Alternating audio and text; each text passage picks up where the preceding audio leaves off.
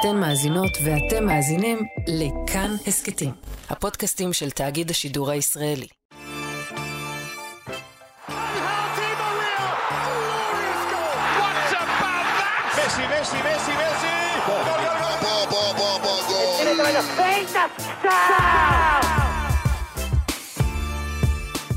שלום, אני אורי לוי ואתם על שער, הסקט הכדורגל של כאן, תאגיד השידור, כאן הסקטים ואתר בבגול. ימים היסטוריים עוברים על הכדורגל הישראלי, נבחרת ישראל מתכוננת לחצי גמר המונדיאליטו נגד נבחרת אורוגוואי הערב בלפלטה, והמסע המרגש של אופיר חיים והשחקנים שלו נכנס לפרק חדש. זה ימים היסטוריים שעוברים גם על הכדורגל המזרח תיכוני, עם סעודיה שמכריזה על תוכנית גרנדיוזית לשנים הקרובות והשקעת C בכדורגל המקומי, כשקרים בנזמה, אנגולו קנטה מצטרפים, הרשימה עוד ארוכה, אבל ליונל מסי לא, למה, כמה ואיך.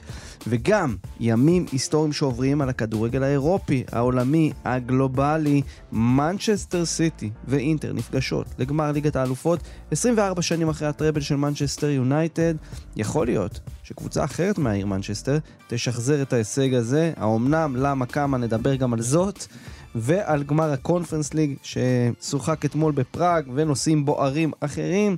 פרק פאנל מצומצם, איכותי. בוקר טוב, אסף כהן. שלום רב אורי. כן, שלחנו את זרועות התמנון שלנו לכל עבר. ממש. אז נותרנו פה שנינו. כן, יש לנו פרק עמוס, קולות מצ'כיה, קולות מבונוס איירס, והרבה הרבה הרבה כדורגל. פאנל שער בבגול, גו.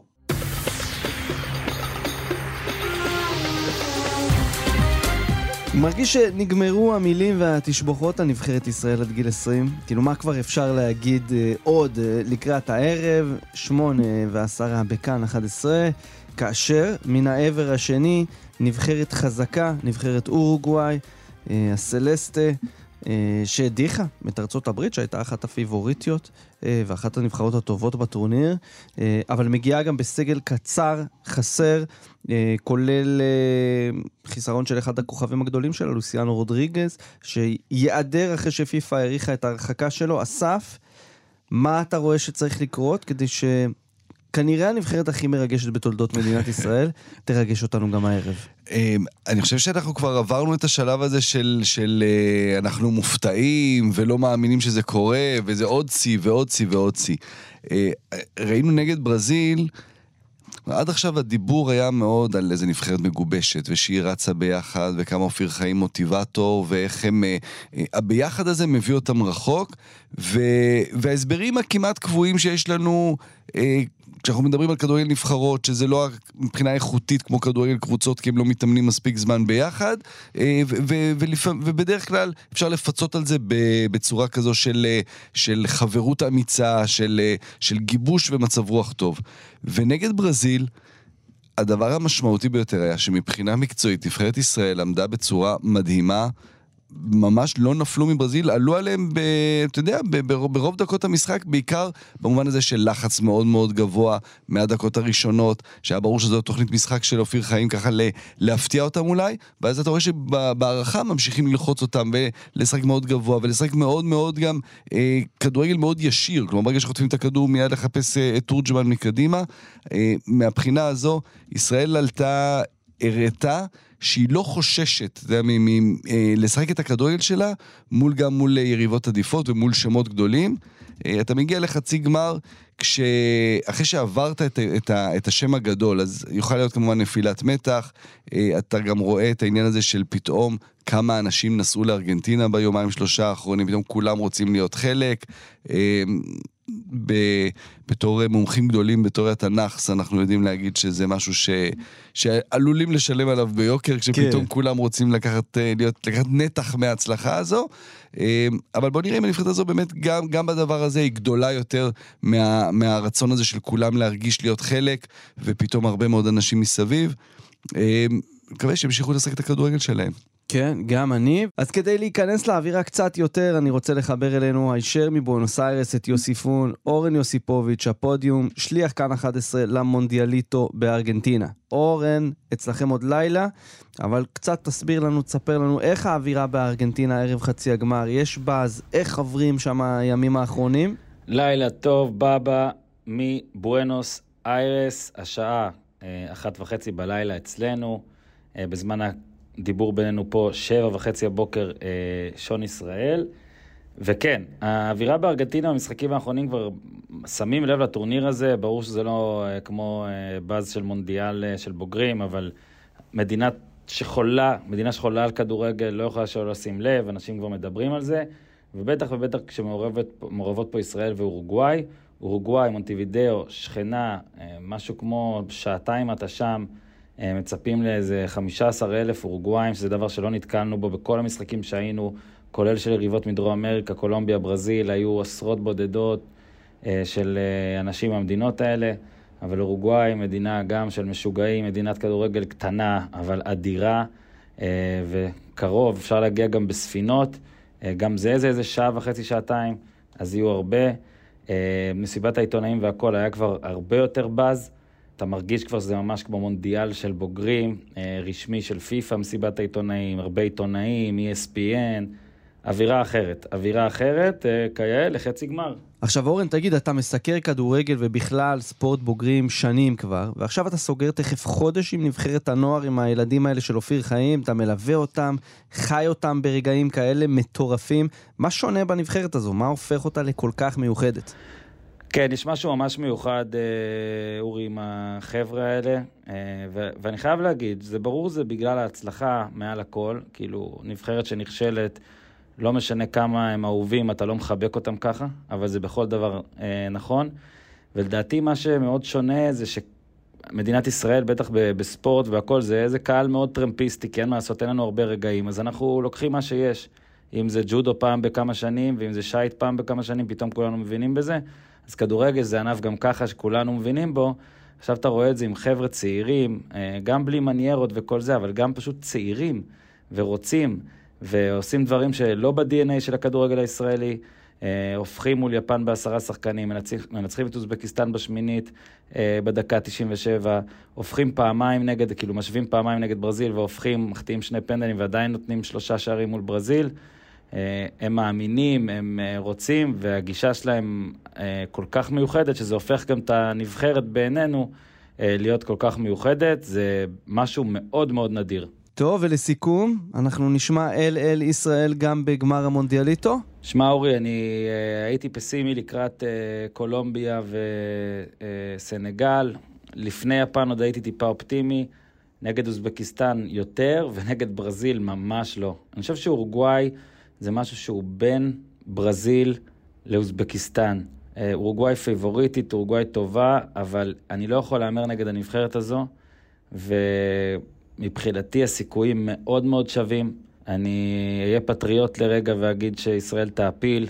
כנראה זה יהיה, אם זה יהיה בקטע דרמטי, מותח ומרטיט עצבים, כמו שהם הרגילו אותנו, אבל אני הולך עם נבחרת ישראל בגמר ביום ראשון. הרבה wishful thinking, אבל גם הרבה הוכחות שכבר ראינו. תודה אורן, לך לישון, תאגור כוחות, מדינת ישראל צריכה אותך בכושר סי הערב. לילה טוב בבא וכולם שם בארץ, ניפגש עוד כמה שעות על המסך שלכם ושלנו, יאללה, רק שיגיע. אסף, אימור שלך למשחק היום בערב? אני אופטימי, עכשיו עברנו את השלב הזה שבו זאת תהיה הפתעה, נכון, אתה יודע, אנחנו רואים את הסגל הקצר יחסית של אורוגוואי, אנחנו רואים את הציפייה הישראלית מהצד השני, אני הולך עם ישראל.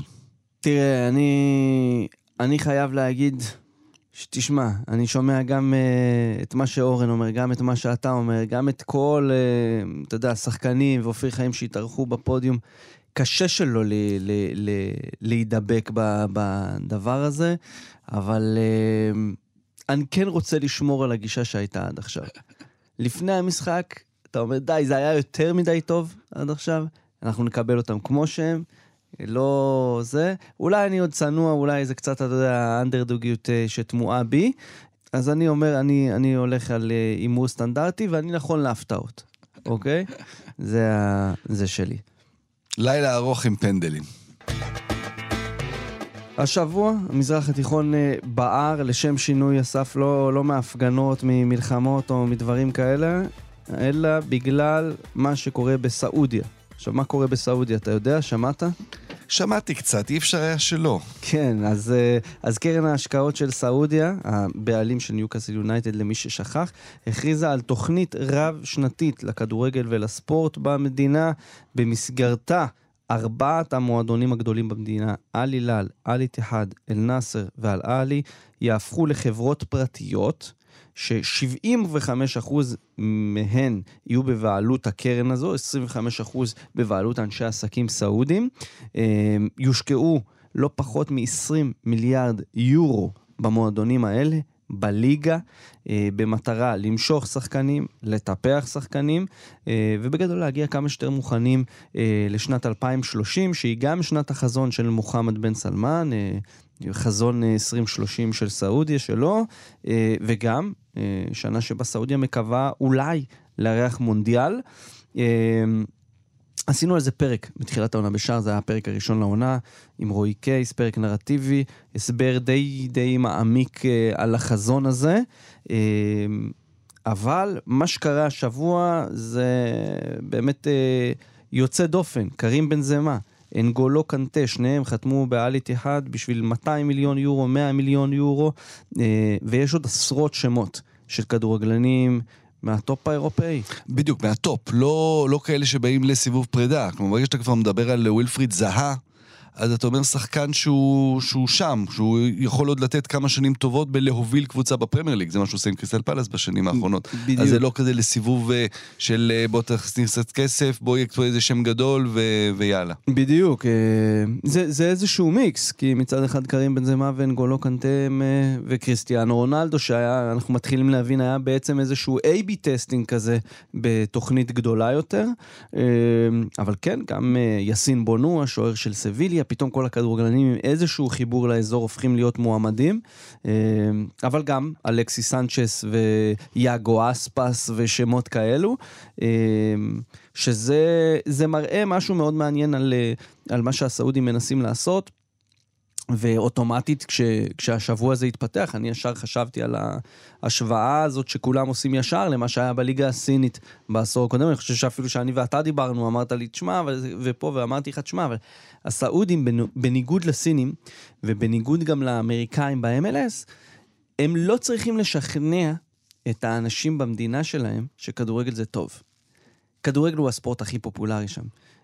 ממוצע הקהל שם הוא רק הולך ועולה, בטח בעונה האחרונה עם כל ענייני רונלדו והבאז המחודש, אבל בסוף זה מדינה של כמעט 40 מיליון איש שהם חולי כדורגל, וארבעת המועדונים האלה זה ארגונים עם באמת חלקם מיליוני אוהדים בסעודיה, אז הפוטנציאל הוא אדיר, כן? הפוטנציאל הוא אדיר. עכשיו, שאני הסתכלתי על זה, ידעתי שגם על השולחן יש הצעה של 1.2 מיליארד לליונל מסי מעל הילאל לשלוש שנים, רק שליונל מסי החליט שהוא לא מגיע לסעודיה. וזה קצת, אתה יודע, זה אני חושב מבחינת הפרויקט הסעודי, זה מכה רצינית. זה היה אמור להיות הלוגו של הליגה, נכון? הפרצוף של מסי כאילו, לא בהכרח הוא ספציפית, אבל זה היה אמור להיות באמת הדגל. אני חושב שהדרבי של ריאד, בין אל-נאסר לאל הילאל, שזה קריסטיאנו רונלדו נגד ליונל מסי, היה אמור להיות התמונת הניצחון המושלמת. כן. ובעצם באמת לקרב את סעודיה למטרה שלה, במסגרת ההשקעה הזאת, זה בעצם, אתה יודע, להפוך את הליגה הסעודית לאחת מ10 הליגות הטובות בעולם, תוך 7 שנים. שזה אגב גם מטרה יפה. וזה עדיין יכול לקרות גם בלי מסי, כלומר למסי יש את המטרות שלו, תכף נרחיב על זה, כן. אבל אם זרקת את סין, אני צריך גם להדגיש אולי את ההבדלים מהליגה הסינית, שבה המטרה של ההשקעות הגדולות היו מצד אחד לשים אותם על המפה, אבל היה גם איזשהו רצון לקדם את הכדורגל, ולכן ההגבלה הזו של 3 זרים ועוד זר מאסיה, שתמיד השוער חייב להיות מקומי. בסעודיה, כמו שאתה אומר, אין את הדבר הזה. הכדורגל נטוע כל כך עמוק בקהילה ובחברה, שהם יודעים שילדים ילכו לכדורגל ואנשים יבואו לראות כדורגל. אז אין את הגבלת הזרים הזו, יש הגבלה של 8 זרים, ולכן אתה לא צריך להביא רק כמו שבסין, שלושה כוכבי על כאלה, שהשלושה מקדימה שיעשו את שניים שיעשו גולים, ובלם אחד שייצב את ההגנה, אלא פה אתה מביא באמת את השחקנים הטובים, יש כמה שחקנים שהם סמל, כמו רונלדו, כמו בנזמה לצורך העניין, אבל זה שחקנים שעוד... בוודאי גם בנזמה, זו שחקן של המון המון גולים, עוד העונה באירופה, וגם שחקנים שהם באמת יכולים לקחת את הליגה הקדימה, שחקנים שיש להם עוד כמה שנים לתת, שעדיין נמצאים בשיאם. לגמרי, לגמרי אני... תראה, אפרופו גם ההשוואה, אני חושב גם השוואה ל-MLS באמת, שזה היה הדבר של ליונל מסי, אחרי שמענו אותו אתמול מדבר, ואומר שהוא החליט ללכת למיאמי, שיש עוד כמה דברים סגורים בזמן שאנחנו מקליטים את... דברים לא סגורים בזמן שאנחנו מקליטים את הפרק. וזה... אחרי זה ראיתי את ההודעה של ה-MLS, שהם אמרו, מה שנפגעת האישית, ראיתי. כן, כן. כן, we are welcoming one of the best soccer players of all time. ליונל מסי הרגע החליט שהוא בא... לשחק בליגה שלך. הוא לא one of the best soccer players of all time. סאקר. כן. הוא כאילו, אם לא עכשיו תשתמש במילה פוטבול, אפילו תכתוב אותה בספרדית, פוטבול, אז 200. ואתה לא יכול להגיד למסי, אתה יודע, 1,000 הבדלות, ותבין מה זה שאני אומר על אינטלקט כדורגל ותרבות כדורגל, איך הסעודים קיבלו את רונלדו. כן. מה זה? זה כאילו, אתה יודע, בארצות הברית כאילו, ואולי, אתה יודע, אולי זה גם מה שמסי רצה. יכול להיות שהוא רצה. שזה הצד השני. שהוא ילך ברחוב, וכנראה שיותר אנשים יזהו את ניקולה יוקיץ' ומסי, אתה יודע, הוא, ועכשיו אני אומר, המזרח התיכון והמפרץ, סגנון חיים שלא מתאים לכל אחד, ברור של ליונל מסי ולמשפחתו לא חסר כסף. אני חושב שזה באמת כמו שהוא אומר, הוא חשב על המשפחה שלו, מהצד הנכון למשפחה שלו, אחרי שנתיים אינטנסיביות ולא מוצלחות, באווירה קצת קשה בפריז, כנראה שהוא חושב על מיאמי, יש שם קהילה ארגנטינאית מאוד גדולה, אווירה כזאת לטינית, אבל בהיי קלאס בעצם, שזה מה שהוא, ואתה... השיקול שהוא עשה הוא זה עוד אופציה, שלא צריך לשלול אותה. מסי לא רצה להיות זה שעוקב אחרי רונלדו לסעודיה. בוודאי. כאילו הוא לא צריך לרדת לרמה הזאת. מצד שני, אני חושב שפוטבול ווייז, מבחינת עולם הכדורגל, פספסנו בענק. הייתה פה הזדמנות כאילו לעוד תחרות, אפרופו לס דאנס וכאלה. למרות שמסי היה לו את הקלוז'ר הזה במונדיאל, אולי הוא לא מרגיש צורך כזה. אז תן לי להיכנס לך פה ואתן לך עוד שני דברים שחשבתי להם שזה לגמרי בראש שלי, יכול להיות שבאמת אין בזה כלום, ואולי בעוד כמה זמן נצטבר שכן. אחד, זה באמת העניין הזה של הקהילה היספנית או דו-אמריקאית במיימי, שאומרת למסי בעצם אתה לא באמת תצטרך עכשיו להתחיל ללמוד שפה חדשה. אנגלית זה לא עכשיו מאסט כזה משמעותי במיימי. והדבר השני, אנחנו נמצאים בשנה שבה אנחנו כל הזמן מותחים את הקו הזה, מסי, מרדונה, מסי מרדונה. וכאילו הזכייה הזו במונדיאל, שמנו נקודה. אולי מסי לא שם נקודה. אולי אנחנו נחזור לשירת ההמנון הארגנטינאי בנאפולי, של דיאגו מרדונה. אתה ציינת פה את המונדיאל על 2030 שרוצים להיות שוב בסעודיה, אבל ב-2026 יש מונדיאל. בארצות הברית.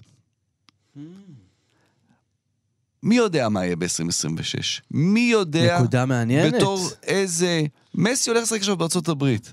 מי יודע בפלורידה בעוד 3 שנים מונדיאל, משחק מונדיאל של נבחרת ארגנטינה. הקווים האלה, אולי יש עוד קו למתוח. כן, אבל זה בדיוק אתה צודק. אני בטוח שיש בזה חלק, ברעיון שלו הכללי של להגיע לשם, אני כן חושב ש... תראה, בוא נשים את הדברים במסגרת. 2023 הופכת להיות שנה שבה הסצנות המתפתחות, הסצנות שכבר הרבה שנים אנחנו שומעים, הן רוצות עושות את הצעד הקדימה הזה. עכשיו אנחנו נראה, עכשיו זה מעניין, יש פה תחרות. כן. יש פה תחרות בין ה-MLS, יש פה לבין הסאודי פרו ליג, ה-SPL מה שנקרא, וזה מעניין, כי זה יהיה מעניין לראות האם הדברים... אני חשבתי שבהנחה שמסי יגיע לסעודיה, אז זה באמת יהיה איזשהו השלב הבא של הכדורגל. אנחנו נראה באמת, אם גם מסי וגם רונלדו שם, וגם בנזמה וגם קנטה, ואז עוד עשרות שחקנים, שחקני טופ אחרים, אז יכול להיות באמת שאנחנו נראה את השלב הבא. פתאום אנחנו רואים, באמת כמו שאתה אומר, יש מונדיאל בארצות הברית והכל. יש עוד מדינה שמתחרה על העתיד של הכדורגל. שפתאום זה כבר לא... וברור שמה שקורה במערב אירופה תמיד יישאר הבית של הכדורגל והמסורת של הכדורגל, אבל בסוף ההזדמנויות הכלכליות של השחקנים כבר לא רק שחקני העבר. הם יהיו בצדדים, הם יהיו או בארצות הברית או בסעודיה, וזה ישפיע. וזה ניסיון שלישי בארצות הברית, כן? כי היה את הניסיון של שנות ה-70, בגלל זה כל כך התחרפנתי מאיך שהם הציגו את מסי. אמרתי, אם עכשיו לא, אז מתי? נכון. בוא נראה, אולי עוד יהיה, אבל תראי, יש גם את משהו שהוא מאוד מאוד יהיה מעניין, ובהמשך הזמן אני מניח שאנחנו נחשף לזה יותר, החיבור בקאם מסי. חזק מאוד. כי אין הרבה אייקוני כדורגל בהיסטוריה, שיכולים להתמודד עם מסי. בקאם הוא אחד מהם. לא אייקון כדורגל, לא על הדשא. והחיבור הזה הוא מעניין, יכול להיות, אתה יודע, שיש פה דווקא מסי אומר, אוקיי, הסעודיה זה יותר כסף. חשוב לציין, מסי הוא עדיין שגריר התיירות של סעודיה עד שנת 2030. ויש שם כל מיני עניינים עם אפל גם, עם הזכויות שידור. אני מניח שהוא... הוא לא יפסיד הרבה כסף, כבר הוא אולי ירוויח פחות, אבל זה לא בחירה בין ללכת עכשיו לחזור לארגנטינה ולקחת את הקבוצה הקטנה שלך בלי כסף. הנקודה שלך על בקאם אבל היא נכונה, הבן אדם היחיד שיכול להבין את מסי אולי, אישית, פרסונלית, לבוא לשם. ברמת ללכת לארצות הברית אפילו, הוא גם הלך אז ללוס אנג'לס. נכון, נכון, נכון, הוא הלך אז ללוס אנג'לס, והוא עכשיו גם יכול להבין את הסטייט אוף מיינד שהוא נמצא בו, ולהגיד, תבוא לפה. אני אדאג לך, כל מה שאתה צריך יהיה לך, יש לי פה כבר מערכות שעובדות, וגם מסי אני מניח רואה את בקאם של אחרי הפרישה, רואה מה הוא עושה, נכון. רואה איך הוא חי, כבר המוח שלו מתחיל לעבוד. אגב, אפרופו זה... אגב, זה הערת סוגריים. נו.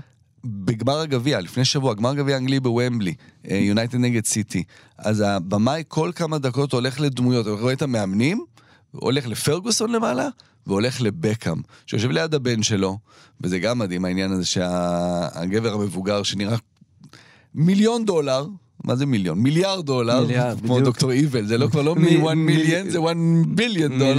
$1,000,000,000. והמצלמה לא סתם הולכת לבקאם כל הזמן, המצלמה נמשכת לשם בצורה טבעית. כן, כן, אבל אתה זרקת משהו מעניין, אני רוצה לאתגר אותך. אתה אמרת, כן, האפל מעורבת, אנחנו שומעים, עוד שמענו, לא גוגל, עוד איזה ענקית. מי שמשדר את זה שם, כן. כן, בדיוק. מה ההבדל בין זה לבין מה שקורה בסעודיה? אנחנו כל הזמן שומעים, מה, סעודים הורסים את הכדורגל? רגע, זה לא להרוס את הכדורגל. למה אפל אין לה את הפרטים של כל אחד מאיתנו, והם מחזיקים בהרבה יותר עוצמה והשפעה על החיים שלנו, מאשר קרן ההשקעות הסעודית שרוצה, בסך הכל שעוד אנשים בעולם יכירו אותם, בוא נגיד את האמת, אז זה מעניין. כי יש פה... הדבר הבסיסי, הרע שלי הוא יותר טוב מהרע שלך, כן. בול. אוקיי, אז עם ליונל מסי והסעודים שאומנם נפגעו, אני מניח, קצת מזה שהוא בחר במייאמי, אבל הם ימשיכו הלאה עם הפרויקט שלהם. את החלק העולמי, באמת, כי עכשיו זה היה מזרח תיכוני על סף העולמי, אנחנו פותחים עם סיפור קטן שלך, אסף, על שחקן אלמוני אחד שפרש השבוע, זלטן איברהימוביץ'. כשספורטאי פורש, זה סוג של מוות, זה מוות ספורטיבי, כלומר חלילה לא מת, אבל זה סוג של מוות של הקריירה, ומותו של, או פרישתו של זלטן איברהימוביץ' זה מות גדולים, מות מגדולי המשחק, והרי זה דור של מסי ורונלדו, של צבא של מסי מול צבא של רונלדו, של ספירת מספרים, של סטטיסטיקות של שבירת שיאים, ובתוך הדבר הזה, אחד המתמודדים היחידים, אף אחד לא התמודד איתם, הם באמת היו הכי טובים, לפני שפה קופצים עליי, והם היו הכי גדולים, אבל זלטן נאבק איתם שם, וזלטן נאבק איתם שם, כי לא רק מבחינת כדורגל, וגם מבחינת כדורגל הוא היה אחד הגדולים, כי הוא באמת הייתה שם את ההבנה מה זה שואו. שלו, של הסוכן שלו מינוריולה, שהצמיחה שלהם גם הייתה משותפת, אחד הגדיל את השני. וההבנה שאנחנו צופים בכדורגל, זה אחד הדברים שאנחנו חוזרים עליהם כל הזמן, גם כאן מדי שבוע, של כדורגל התקפי, כדורגל שמושך את הקהל, כדורגל של גולים, אבל זה גם מחוץ למגרש.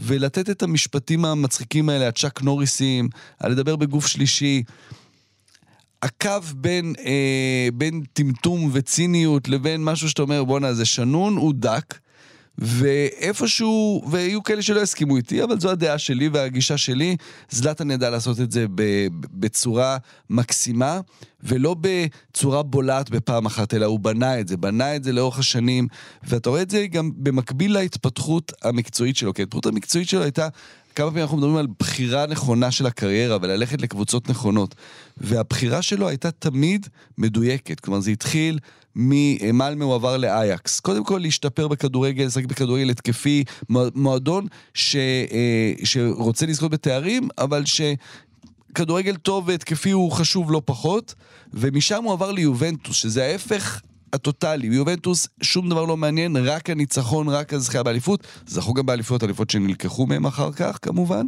לקח את הניסיון הזה שהיה לו במה זה לוותר על הכל בשביל הניצחון, ולקח את אינטר, והפך אותה לאלופה, ואחרי זה הפך את מילן לאלופה, היה באמצע כמובן את האפיזודה בברצלונה שהייתה כישלון מוחלט, כי בברצלונה היה כוכב אחד גדול ממנו, שניים אפילו, גם המאמן וגם שחקן, ויש שם אגו מאוד גדול, שלפעמים הוא קצת דוחה וקצת אולי אומר, גורם לך לחשוב על הבחור האנוכי הזה. אני הרבה שנים סלדתי ממנו בגלל זה. אני יכול להבין את זה. קשה להעריך את זה. זה היה נראה לי לא זה, אבל דבר אחד אני בהחלט מסכים איתך.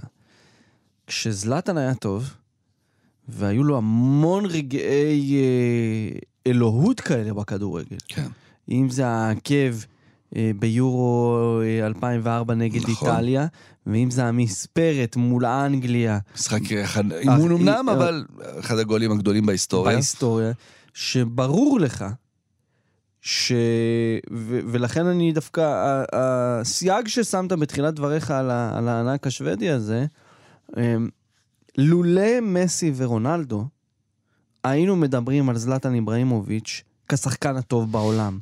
לצד מרדונה ופלה, הוא פשוט ענק שנחת בתקופה שהיו שחקנים שהם מעל המשחק, פרסונות שהם באמת בטופ של מה שאתה יכול לעשות מלכדרר כדור עם הרגל או לשים גול, והם היו קצת יותר טובים ממנו בכמה דברים, הוא גם היה יותר טוב מהם בכל מיני דברים. לגמרי.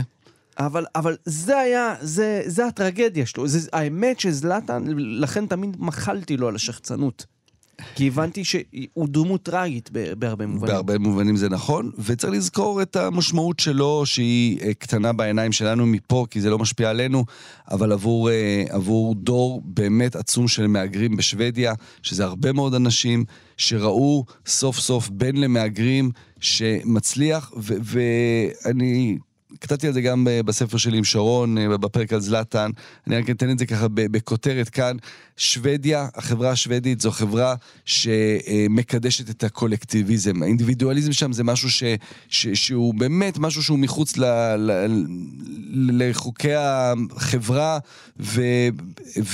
וזלטן עם הדיבור שלו, עם ההצלחה בקריירה שלו, נתן משהו אחר לחברה הזו, ברמה כזו שבמילון השוודי ב-2012 הכניסו מילה חדשה, זלטנארה. זלטנארה, למשול, לשלוט.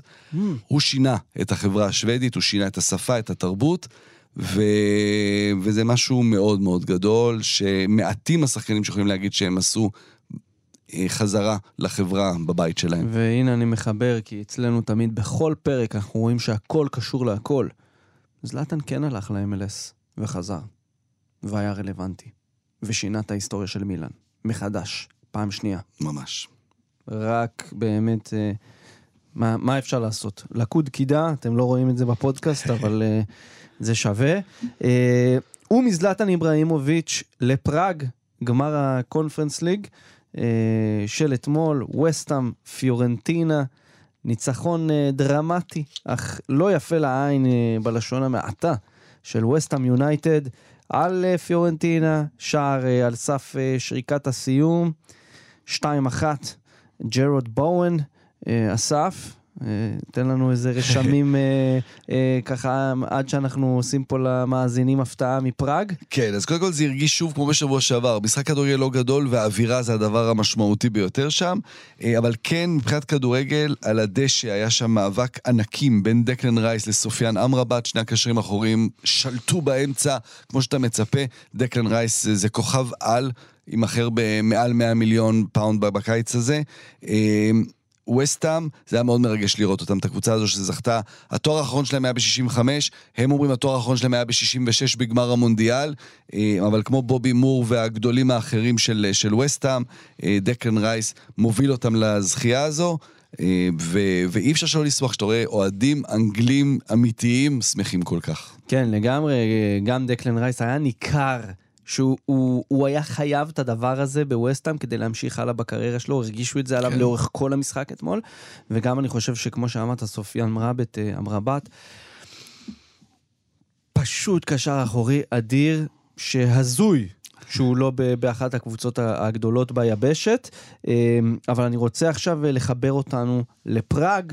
יוסי מדינה שלנו, היה שם, נסע לסקר את האירוע עבור בבגול, עבור עוד שלל גופים, וגם עבורנו. יוסי, בוקר טוב פראג, איך אתה מסכם את המשחק אתמול, את החוויה? בוקר טוב חברים, חוויה, אני חייב להגיד, אם אני מנסה להשוות את זה אפילו לגמר שנה לפני בין רומא לפיינורד, חוויה שונה לגמרי, זה באמת היה אירוע, זה היה אירוע יוצא דופן, כי בניגוד נניח רומא ופיינורד עוד הזיכרונות האירופיים שלהם עוד טריים. פה יש לך שתי קבוצות, גם וסטהאם וגם פיורנטינה, זה בשבילם אירוע, אתה יודע, זה כמו שעכשיו, אם אני מעביר את זה לעולם קצת יותר פרובינציאלי, קבוצה כמו מכבי נתניה שעולה לגמר גביע וזה נהיה חג בשבילם, זה כזה, זה פשוט היה, זה שתי קבוצות שלא מורגלות במעמדים האלה. פעם בחיים, לא פעם בדור, פעם בחיים לרוב האוהדים שלהם. כן, לגמרי, לגמרי, לגמרי, וכאילו, אתה יודע, קשה לך למצוא למשל אוהד שזוכר את התואר האירופי הקודם שלהם. כן. זה פרקי זמן מטורפים. כן. ומבחינתם זה האירוע על הכל. על תואר, על אירופה, על כבוד, על הכל. כן, אני ראיתי, האמת, איזו תמונה אחת שהציתה לי את הדמיון, מה אתה רואה שם שאתה מסתובב סביב עדן ארינה, אוהד וסטהאם הולך עם דגל כזה, שיש בשני הצדדים שני לאגרים של בירה, וכתוב 2 pints of lager, and a packeta of crisps, ושקית צ'יפס עם הפרצוף של לוקס פקטה. האמת שראיתי את הדגל הזה, ולא הספקתי לצלם אותו, ראיתי אותו, כן, תקשיב, מי שראה אוהדים אנגלים, לצורך העניין במונדיאל, ביורו, יודע שזו חגיגה, זה דגלים ודברים מפה ועד עוד אחר, וגם פה, אגב, אוהדי וסטהאם הציפו את העיר, גם אוהדי פיורנטינה באו בכמות די יפה, אבל אוהדי וסטהאם באמת הציפו את העיר, ככה זה, אתה יודע, טיסות זולות, בירות זולות, ואתה מושך את כל האנגלים ביחד. יוסי, כנראה זה חלק מהחוויה שאתה אומר, זה לא רק הקבוצות שבגיעות פעם בחיים, אלא פשוט היו אוהדים אנגלים הפעם, ואוהדים אנגלים טובים. הווסטהאם זה באמת אוהדים טובים, שמקבלים אולי 5,000 כרטיסים ומגיעים עשרות אלפים, כי בסדר, לא ניכנס למגרש, נראה את זה בחוץ, העיקר להיות ביחד ולשתות בירה. כן, ספציפית גם אוהדי וסטהאם, קודם כל מן הסתם הרבה הגיעו לאזור האצטדיון לחפש כרטיסים מספסרים, אבל גם משלו, וסטהאם בנתה מתחם אוהדים ענק בתוך העיר, די קרוב לאצטדיון של ספרטה פראג, שבאמת היה יכול להכיל את כל מי שלא ישיג כרטיס וירצה להיות הכי קרוב שאפשר לתואר. ותגיד יוסי ככה, מה אם אתה צריך לבחור בפינצטה, איזשהו רגע כזה, או משהו שראית, שא' הופך את הקונפרנס ליג לטורניר מיוחד, לתחרות כדורגל שמביאה משהו אחר, וב' באמת שאתה אומר, הרמות האלה של הכדורגל האירופי, חוות איזשהו רנסנס. קודם כל התחילו להרגיש את זה כבר במסיבות העיתונאים יום לפני. כלומר, אתה רואה את השאלות שמופנות, אם זה בווסט-האם, הם הגיעו שם עם ג'רד בוין ודייוויד מויס, ומצד שני, פיורנטינה שלחה גם את וינצ'נזו איטליאנו המאמן, וגם את קריסטיאנו ביראגי הקפטן. אתה רואה את השאלות, אתה רואה את התשובות של אנשים שנרגשים להיות במעמד כזה. במעמד של האפשרות לתואר. אז כבר שם אתה רואה את זה, וספציפית אני אגיד על ג'רד בוון, גם קודם כל השער וההתפרצות של כולם למעשה, אחרי השער הזה. היו שם אוהדים שחגגו עם השחקנים את הגול בתוך המגרש, בזמן שהמשחק משוחק. אם אתה מחבר כאילו מהשער והפריצה של דיוויד מויס פנימה, ועד לחגיגות, אגב גם אוהדים קצת קפצו לתוך החגיגות, תמונות שראינו לא מזמן במקומות אחרים, ושם בגלל שזה היה בשפה אחרת, אז גם היה אווירה קלה של צקצוק. יוסי, גם היה נורא יפה לראות כמה ראית מזה בסיום המשחק בחגיגות, המון שחקני עבר של ווסטהאם שחוגגים עם השחקנים, מרק נובל, ראינו אותם גם נוסעים לאלקמר ומעודדים את ה... ממש עם הקהל, מעודדים כאילו כמו כאחד האדם וכאחרון האוהדים, וגם אתמול על הדשא, המון שחקני עבר, זה מראה על החיבור הבאמת טוב עם המועדון, עם שחקנים שלו.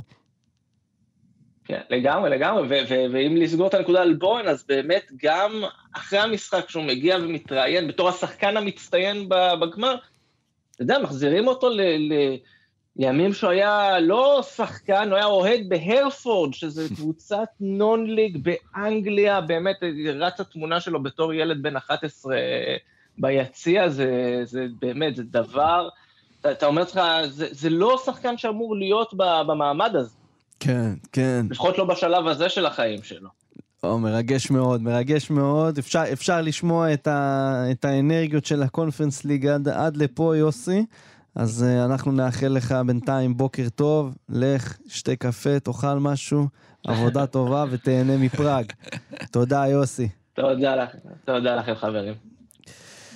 אז מהגמר שהיה, אסף, אל הגמר שיהיה בשבת, מנצ'סטר סיטי של פפ גוארדיולה נגד אינטר מילאנו, גמר ליגת האלופות.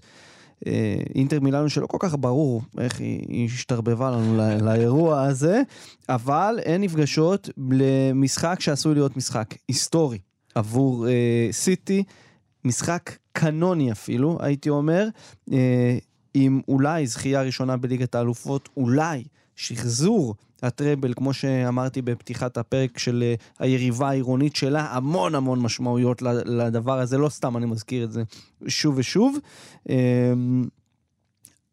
כשאני מדבר על זה, אני אומר וואו. כן, וכמובן גם העניין של להפוך לעיר השנייה שתשלח שתי זוכות אלופות אירופה. מה שאמרת לנו שבוע שעבר. בדיוק, מילאנו עם אינטר ומילאן, היא העיר היחידה שיש לה שתי אלופות אירופה, סיטי אם תזכה תהיה, מנצ'סטר תהיה העיר השנייה. זה משחק שהוא היסטורי במובן הזה שהוא גם נקודת ציון שאליה שאפו, כל מי שהגה את סיטי, כל מי שהגה את הכניסה האמירתית לכדורגל האנגלי, האירופי, והיו לסיטי בדרך המון רגעים גדולים וזכורים, מהגוארו, דרך גולים של קומפני, גונדואן בעונה שעברה, אבל הכל נבנה לרגע הזה, ללזכות בליגת האלופות, הם כבר היו בגמר והפסידו, אני לא זוכר הרבה שנים גמר כל כך, על הנייר כמובן, חד צדדי, שבו הפייבוריטית כל כך ברורה, שכל דבר מלבד ניצחון אתה יודע, לא, גם שלא אמור להיות קשה מדי, יהיה הפתעה. עכשיו, רגע, אנחנו נרחיב על אינטר כמובן, יש לי מלא להגיד לך. ברור, לא, אני אומר על יחסי הכוחות, זה לא מה שזה מה שיהיה, וכמובן אין לזלזל באינטר, אבל הכל נבנה לדבר הזה, וסיטי לא רק מגיעה לשם כמנצ'סטר סיטי של 14 השנים האחרונות, אלא מנצ'סטר סיטי ספציפית של העונה הזו, של שלושה חודשים האחרונים, היא מגיעה בשיאה, היא... אפשר לדון בנושא, אבל יהיו הרבה טענות מוצדקות להגיד שזו הסיטי הזו, עוד לפני שהיא אולי תזכה בצ'מפיונס, הסיטי הכי גדולה שהייתה מכל כמה קבוצות סיטי טובות שהיו בשנים האחרונות. ואני מסכים איתך, אני חושב שסיטי הספציפית הזאת, של 2022-2023, היא הדבר שהכי מזכיר לי את ברצלונה של פפ גוארדיולה, מכל הדברים שפפ גוארדיולה עשה בעשור האחרון. יותר מביירן, יותר מההתחלה בסיטי, שגם הייתה מחשמלת בהתחלה. פה אנחנו רואים מקסום של הפילוסופיה, מקסום של היכולות המתודולוגיות, הייתי אומר. הוא באמת הצליח לשחזר את המכונה שחשבנו שהיא חד פעמית. הוא הצליח לעשות את זה. עכשיו, אני רוצה לקחת אותך באמת 10 שנים אחורה, ולהזכיר לך את הפעם הראשונה שאנחנו ראינו את המכונה ההיא של פפ גוארדיולה עומדת למבחן המציאות. מי ניקלה את מבחן המציאות ההוא? אינטר של ג'וזה מוריניו, חצי גמר ליגת האלופות. כן, 2010. הקישת נחש במילאנו. 2-0, אם אני לא טועה, או 3-1, סליחה, 3-1 במשחק הראשון, דיאגו מיליטו, פריים דיאגו מיליטו, ובגומלין, בונקר, גאוני, אולטרה כדורגל, אתה יודע, מה שאתה תגדיר אנטי כדורגל ופשע נגד הכדורגל, אני אומר, מינוס, מינוס, מינוס, זה פלוס, האנטיתזה, ופירקו את המכונה הזאת. נכון. ואני חושב שלא סתם, כשיש לנו גם, אגב, אתה צודק, את התחרות הזאת על הזהות המקומית החזקה, מילאנו, מנצ'סטר, זה גם לא ערי בירה. זה ערים שבמדינות שלהם, הם תמיד צריכות להוכיח שהם יותר, הם מתחרות על הבחורה הזאת של היוקרה המיוחדת הזאת של ליגת האלופות. לא סתם, הטרבל של מנצ'סטר יונייטד יושב לנו ברקע עם פרצוף מבעוס של אלכס פרגוסון כזה בפייד, עם החצי של הגביע, ולא סתם, זו אינטר. כי אם יש מועדון, ושוב אני בכוונה מדגיש את הנחש, הוא יבוא, הוא יצליף רגע, ואז הוא ינעל את זה. הוא כמו, אתה מבין מה אני אומר? לגמרי.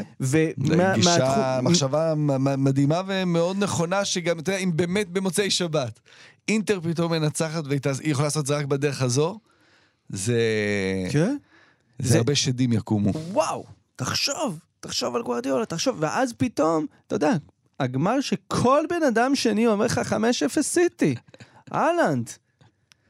אז, ואני אומר לך, ככל שהימים מתקרבים, אני יותר ויותר מדמיין את הדבר הזה, כי אני גם רואה את הדרך פתאום של סיטי, שמצד לך הייתה מאוד מרשימה.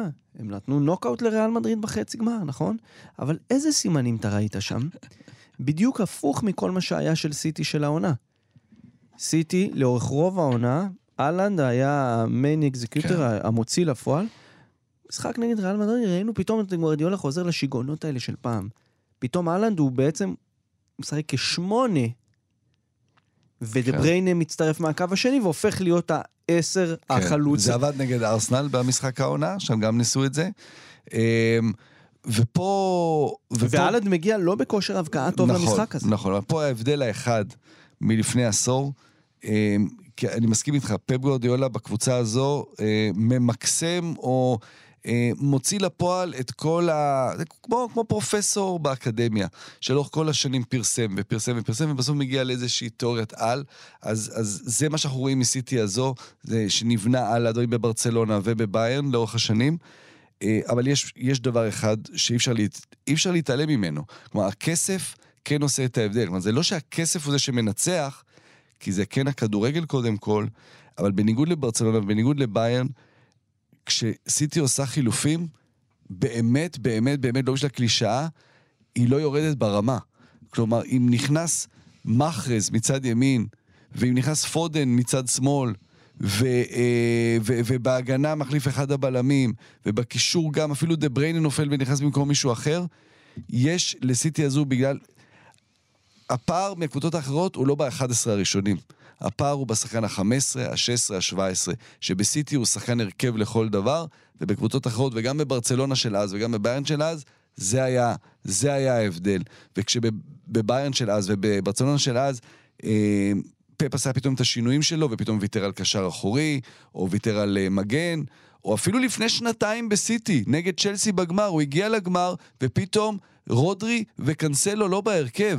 שהיו כמה נהדרים, ויתר על הקשר האחורי. רודרי, היום זה אין סיכוי. זה לא יקרה היום, זה לא יקרה. הכל נבנה לרגע הזה, שזה אמור להיות רגע עשי, זה אמור להיות היום שבו באמת פפ נעמד על הפודיום, ובאמת זה... נכנס ללוב, זה אמור להיכנס ללוב, בדיוק. בוא נראה אם הנחש יעקוש. יעקוש, כן. ואפרופו, הנה עוד קישור. אני חושב שאם יש משהו, ואם יש חלוץ, שמזכיר את החלוץ האלמוני שפרש השבוע, לא מבחינת הכדורגל, מבחינת הביטחון העצמי, מבחינת הנוכחות, מבחינת השחצנות החיובית במרכאות, זה אילנד. זה ממש, אנחנו מקבלים פה, והאמת, שזה כל המניפת הקשרים הזאת, שיש לגמר הזה, יש את זה לכל גמר של ליגת האלופות. וזה מה שהופך את הטורניר הזה להיות הדבר הזה. זה לא משנה אם זה גמר של צ'לסי נגד סיטי, פריס סן ג'רמן נגד זה, או ריאל מדריד נגד... לא. זה יוצר לך הקשרים, ואני, שוב, אני עושה פה איזה ספוילר קטן, בפרק של שבוע הבא אנחנו ניגע בכל הדברים האלה, ובהקשרים ובהשפעות. מעניין. וההקשרים וההשפעות, אני אמתח קו, בלי לפרט יותר מדי, אבל אני אמתח את הקו ככה, פפ, תירי אנרי, ששיחק אצלו, שבכל פרשנות שלו, שאנחנו רואים את הדברים האלה ברשתות, תמיד נשבע בפפ ומסביר איך פפ לימד אותו לראות כדורגל. אותו תיארי אנרי, שהוא אב רוחני של רומלו לוקאקו. לוקאקו, השבוע, בשבת, עם אינטר, נגד פפ. בוא נראה. וואו, וואו, וואו. יש פה הרבה קווים שמתחברים. יש כל כך הרבה קווים ובאמת סיפורים. אמרנו על נבחרת ישראל, אתה רוצה לאמר על הגמר גם? הסיפור מושלם פה, אני כן הולך עם סיטי. אני הולך עם סיטי, אני לא חושב שזה 5-0, כמו שאתה שהרבה חושבים, אבל הפעם זה שלהם. זה שלהם, זה מין 2-0 כזה. אוקיי, אני, אם באימור של נבחרת הייתי איתך, שאומנם זה לא ילך קל, אבל נבחרת תעלה, אני חושב שאינטר... דווקא בגלל שאין, על הנייר אין, אתה גם לא רואה את סימון אינזאגי מייצר איזה מאסטרפיס, אני חושב שזה יהיה הולם. אני חושב שבשנת 2023 אנחנו צריכים איזה מכות חשמל מדי פעם כדי להתעורר. עכשיו אסף, בגלל שזה בתכלס הפאנל האחרון לעונה, אני ביקשתי ממך הפתעה, הזמנתי, את ה-11 שלך באירופה לעונה הזו, אירופה, עולמי, לא אמרתי לך מה המגבלות, רק אמרתי לך, תפתיע אותי. אז קדימה, אני רוצה את הרכב העונה העולמי של אסף כהן, לעונת 2022-2023. כן, בלי גיא בדש ובלי אופק ביטון, אבל כן, אנחנו עכשיו, וברצינות. אילו ז'או, נכנס. כן, אז הלכתי לליגות הגדולות, גם קצת שמתי בצד את המונדיאל, כי נתנו את המקום למונדיאל, זה קצת משקר אולי, כי זו שנת מונדיאל, וברור שאנחנו לא יכולים לגמרי להתעלם, אבל נתנו לזה את המקום, ולכן אני כבר אומר, בנבחרת שלי אין אמבפה ואין מסי. וואו. ושלא יובן לא נכון, הם השחקנים הטובים בעולם, ואמבפה גם בעונה גדולה עם פריז. אבל מה זה עונה גדולה עם פריז? כלומר, זה בסוף לקחת אליפות מובנת מאליה, ובשניים-שלושה משחקים שזה באמת צריך לקרות, זה לא קרה. אז שופטים אותם גם אחרת, אני שופט אותם בסוף על כמה משחקים, אבל זה המקום שלהם. אתה אומר, הם היו צריכים כנראה להגיע למינימום חצי גמר ליגת האלופות, כדי להיות דיון על להיכנס ל-11 שלך. בדיוק, כי אליפות בצרפת זה לא מספיק, צר לי. הלכתי על 442, בהתחלה הייתי עם 433, ואז אמרתי, לא, 433, היית מצפה, אבל אז אמרתי, רגע, אנחנו קודם מדברים על איך ה-9 הפך להיות דומיננטי, אז למה שניקח רק אחד? בואו ניקח שניים. אז בגלל זה 442. אוקיי.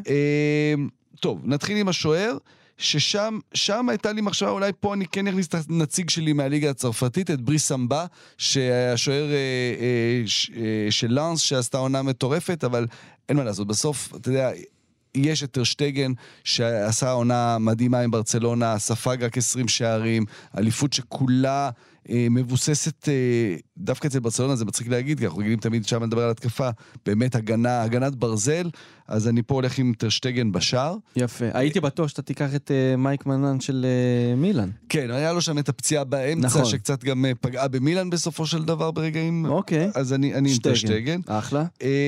בהגנה, אז רביעה מאחור, טריפייר מימין, עכשיו כן, אני קצת, אני יודע, תמיד מוטה אנגליה, אבל כן, טריפייר, כי זה קצת בא משום מקום, ואני חושב שהסיפור של ניוקאסל בעונה הזו, זה אחד הסיפורים היפים שראינו, מקבוצה שכל הם מחכים שיבוא הכסף הגדול, אבל עוד לפני שמגיע הכסף הגדול, הם בונים כדורגל, נכון. הם שחקים כדורגל מדהים, טריפייר עם המעורבות ההתקפית שלו, היה מאוד דומיננטי שם, אוקיי. וזה גם תפקיד שבו לא הייתה תחרות מאוד מאוד גדולה, בדיוק. בלמים הייתה התלבטות, כי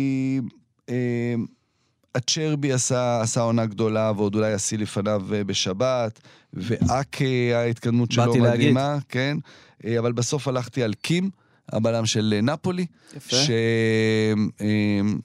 עוד נחזור לנאפולי בהמשך, אבל הסיפור של נאפולי זה... הצית את הדמיון כל כך, כמובן. אני חושב שגם הוא לגמרי, מה שנקרא, punch the above his weight. הוא הגיע מפנרבחצ'ה, רק השנה, דרום קוריאני ראשון באיטליה, אחרי כמעט 25 שנה, מאז המונדיאל שהיה שם עם אן ופרוג'ה, והסיפור המוטרף ההוא, קים אינג'אי, בלי ספק, אחד הלא אירופאים המצטיינים של השנה באירופה. ועוד הקריירה לפניו. לגמרי. כן. הקאנג'י לא נכנס בחשבון? לא, עוד לא. גם בוא ניתן לו עוד רגע. מי שנכנס שם לידו זה דווקא סליבה, שבלט בהיעדרו בסוף. כלומר, ראינו ברגע שהוא נפצע, ארסנל קרסה, ואני חושב שמה שהוא עשה עם ארסנל עד הרגע שהוא נפצע, ואז את הקריסה, זה הרי משהו יוצא דופן, ההצלחה של ארסנל העונה, והיו הרבה אבות להצלחה הזו, מארטטה דרך כמובן סאקה, אודגרד, מרטינלי ואחרים, אבל לפעמים אתה מבין כמה מישהו דומיננטי כשהוא לא נמצא. והמספרים ברורים, עם סליבה, ארסנל ספגה עונה פחות משער למשחק, בלי סליבה זה היה כמעט 2 שערים למשחק. ההתרסקות הייתה כשהוא נפל, אז אני, בנבחרת שלי הוא נכנס. מדהים. תשמע, זה מה שנקרא אחד בשביל האיפסטרים האמיתיים של הכדורגל. יפה, אוקיי. משמאל, כאילו מי שאמור להיות שם זה תאו הרננדס. חייב. ופה החלטתי ללכת בהתלבטות שלי, בסוף הלכתי על הילד, על העתיד, על בלדה מברצלונה. ואולי אני טועה, ואולי אתה תגיד לי אל תגזים, בוא נשים את תאו הרננדוס, כי הוא באמת פשוט הכי טוב. יאללה, אז בוא נלך את תאו הרננדוס. תראה, אני חושב שתאו... ביורים בסוף. לא, תראה, אני אומר ככה, קודם כל הרכב שלך, ואם אתה אומר בלדה, אני פשוט חושב שתאו הרננדוס השנה עשה משהו מאוד נדיר. הוא... ממש רואים, הוא הבליט את הנחיצות ביכולות של שחקן כנף, בעמדת המגן השמאלי, והוא שדרג את מה שקייל ווקר עושה בסיטי בשנים האחרונות. ההצטרפות לאמצע, ראיית המשחק, התנועה בלי כדור, תמיד להיות מאחורי ההגנה, אבל עם מספיק מרווח בשביל הספרינט והקרוס, או הספרינט והביתה, או הספרינט והחיתוך והלהחליף רגל, הוא עשה את זה כל כך הרבה פעמים השנה, שנכון, מילן לא לקחו את האליפות, וגם... בתכלס הושפלו מול אינטר בחצי גמר. אז בסדר, אז אני איתך. אנחנו נלך עם תאו הרננדס. זה בסדר, זה היה מאוד צמוד שם, אני שם חשבתי קצת להתחכם אולי עם בלדי, אבל ניתן לו, יש לו עוד כמה שנים להתמודד. אם שכנעתי אותך... אני איתך. לא, כן, תאו הרננדס. עכשיו, ברביעת קישור, אז השניים באמצע...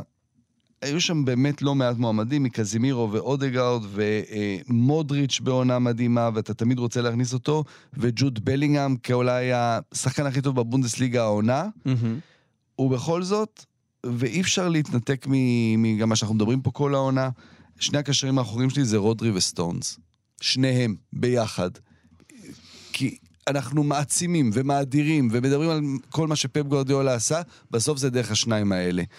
סטונס, אני שם אותו קשר אחורי, כן? כי זה משהו משחק. הבנתי. זה משהו הפך להיות בעצם בעונה הזו. השינוי של סיטי, שכמובן הוא מתבטא בהולנד ובמספרים שלו, ובזה שיש חלוץ 9, ובמה שגריליש הפך להיות תחת פפ. אבל בסוף, כשאתה מסתכל, אתה משווה לרגעי השיא של סיטי, שההתפרקות בדרך כלל במשחקים של ליגת האלופות הייתה כשהוא ויתר על הקשר האחורי, זה מה השינוי המשמעותי באמת, ובלי קשר אחורי, זה פתאום שניים שנעולים שם, השינוי הזה שבלי כדור לשחק עם 4, שסטונס יורד להיות מגן ימני, שאם כדור הוא קשר אחורי, ורודרי שהפך להיות... השחקן הכי חשוב בהרכב. הוא בוסקץ, זה כאילו לא נעים להגיד, כי אתה מתמודד עם אנשים שיחסו עליך מההיסטוריה, אבל הוא בוסקץ, כלומר, המשפט... הוא בוסקץ שמאיים על השער. בדיוק, על בוסקץ הרי המשפט של דל בוסקה, שאתה לא רואה אותו, אבל כשאתה מסתכל עליו, אתה רואה את המשחק, אז רודרי זה, אתה כן רואה אותו. ועדיין כשאתה מסתכל עליו, אתה מבין את המשחק. כלומר, זה האבולוציה של התפקיד הזה. בחירה יפה. אז רודרי זה שם, ורודרי וסטונס, גם כאמירה של סיטי בסוף, היא הקבוצה הכי גדולה של השנה הזו. אוקיי, מגניב, בואו נלך לכנפיים. כנפיים, נלך כבר אצחליה. כי אי אפשר, אתה יודע, זה גם לא בהכרח נכון, אם אתה מסתכל על החודשיים האחרונים, אז כאילו הייתה את האכזבה באירופה, והנפילה מתח בליגה, הרגעים שהוא נתן לנו פה במשך כל החצי הראשון של העונה וגם קצת אחרי המונדיאל. וגם זה כדורגל.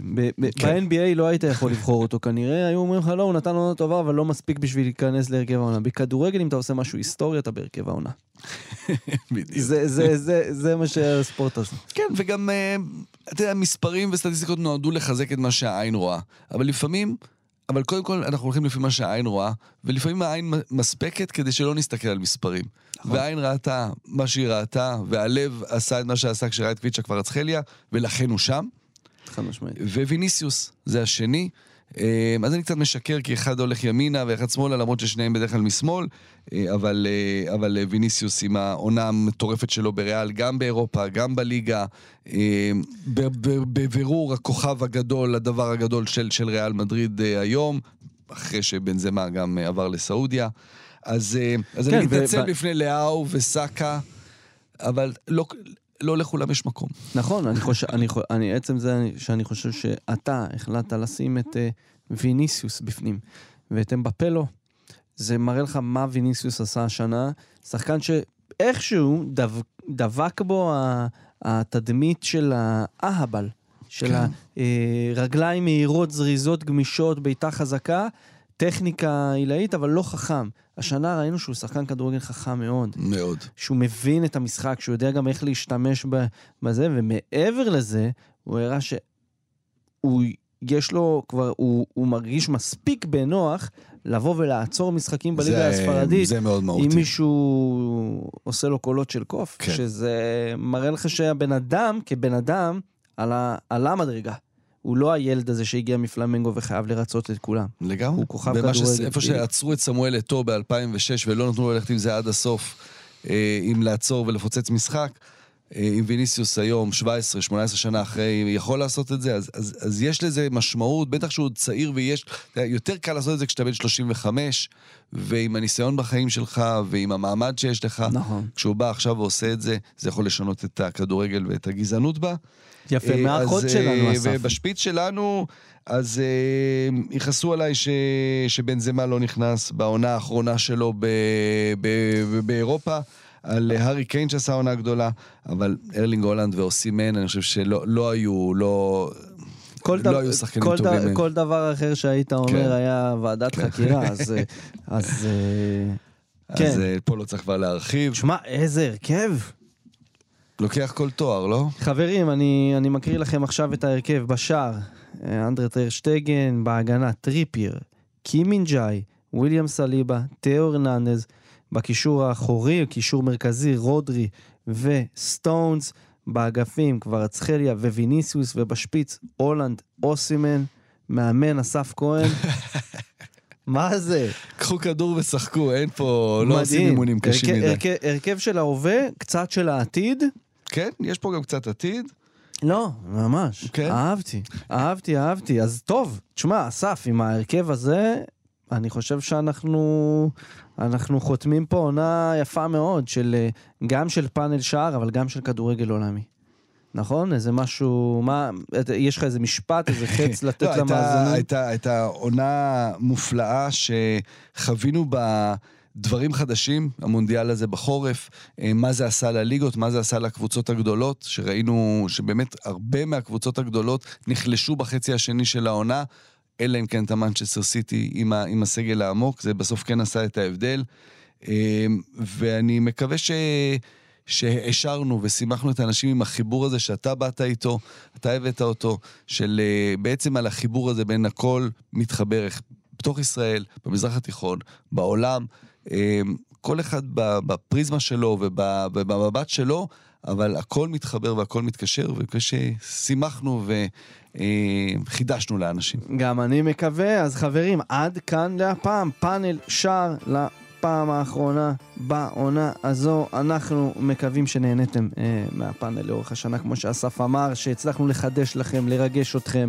לעניין אתכם, אבל שבוע הבא אנחנו עדיין פה, יש פרק נרטיבי עשיר עם כל מיני דברים מעניינים ככה, לקחתי איתם קדימה לפגרה ובכלל לחשוב עליהם לחיים, על איך שאתם רואים כדורגל, אבל זה קודם כל זמן להגיד תודה לפאנליסט הבכיר שלנו, פה אסף, בלעדיך העונה הזו לא הייתה כל כך איכותית ועמוקה וטובה ומעניינת, אז תודה על זה. אני אומר תודה גם ליוסי מדינה ואדם חביבאללה ואושרת עיני ואימה אתגה ונדינה בולאבן ויונתן כהן וכל האורחים שלקחו חלק ברמות כאלה ואחרות, עם טלפונית, עם פה איתנו באולפן. אנחנו מזכירים לכם שאת כל הפרקים אפשר למצוא באתר ואפליקציית כאן ביישומון. אני מאוד ממליץ, אגב, מדי פעם אני מקשיב לפרקים שלנו מתחילת העונה, אפשר ללמוד המון על כדורגל, גם מהפרקים הדינמיים, מהפרקים האלה של הפאנל, כי יש שם תוכן אברגרין, אנחנו מדברים על סיטי, על צ'לסי, על ארסנל, דברים שאפשר ללמוד מהם משהו על כדורגל, אז ממליץ לכם לחזור אחורה גם בפרקים האלה, גם בפרקים הנרטיביים. הערב 8:10, כאן 11, חצי גמר המונדיאליטו, גביע העולם עד גיל 20, נבחרת ישראל, אורוגוואי, חלום שלא רוצים להתעורר ממנו, בואו נראה מה יהיה. תודה רבה גם לאיתי אשת על ההפקה, תודה לדניאל מאורר על העריכה, ולשרון לרנר, טכנאי השידור המצוין שלנו, תודה רבה שרון. אני אורי לוי, ובפעם הכמעט האחרונה לעונה, Keep Football Real.